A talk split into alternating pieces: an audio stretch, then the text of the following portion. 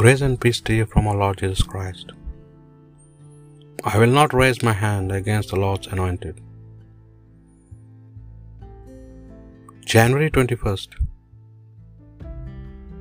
Friday of week second in ordinary time. A reading from the prophet, the first book of Samuel.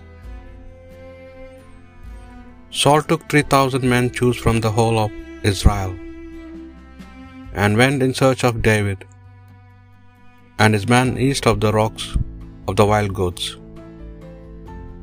He came to the sheepfolds along the route where there was a cave and went into the cover his feet. Now David and his men were sitting in the recess of the cave. David's men said to him, Today is the day of which the Lord said to you, I will deliver your enemy into your power. Do what you like with him. David stood up and unobserved cut off the border of Saul's cloak. Afterwards, David reproached himself for having cut off the border of the Saul's cloak. He said to his men, The Lord preserve me from doing such a thing to my Lord, and raising my hand against him, for he is anointed of the Lord. David gave his men strict instructions, forbidding them to attack Saul. Saul then left the cave and went on his way. After this, David too left the cave and called after Saul, My lord king. Saul looked behind him, and David bowed to the ground and did homage. Then David said to Saul, Why do you listen to the men who say to you, David means to harm you? Why? Your own eyes have seen today how the Lord put you in my power in the cave, and how I refused to kill you, but spared you. I will not raise my hand against my Lord, I said, for he is anointed of the Lord. O my father, see, look at the border of your cloak in my hand. Since I cut off the border of your cloak, it did not kill you. You must acknowledge frankly that there is neither malice nor treason in my mind. I have not offended against you, yet you hunt me down to take my life. May the Lord be judge between me and you, and may the Lord avenge me on you, but my hand shall not be laid on you. As the Lord proverb says, Wickedness God goes out from the wicked, and my hand will not be laid on you.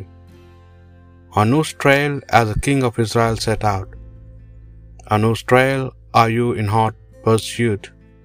On the trail of a dead dog, on the trail of a single flea.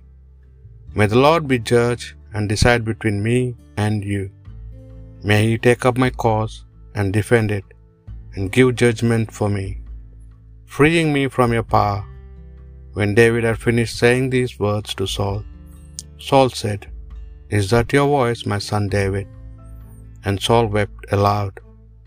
You are a more upright man than I, he said to David, for you have repaid me with good while I repaid you with evil. Today you have crowned your goodness towards me, since the Lord had put me in your power. Yet you did not kill me. When a man comes on his enemy, does he let him go unmolested? May the Lord reward you for the goodness you have shown me today.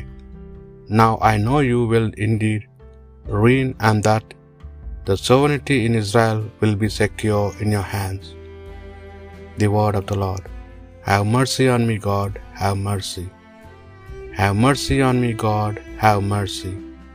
For in you my soul has taken refuge. In the shadow of your wings I take refuge, till the storms of destruction pass by. Have mercy on me, God, have mercy. I call to the God the Most High, to God who has always been my help. May he send from heaven and save me, and shame those who assail me. Have mercy on me, God, have mercy.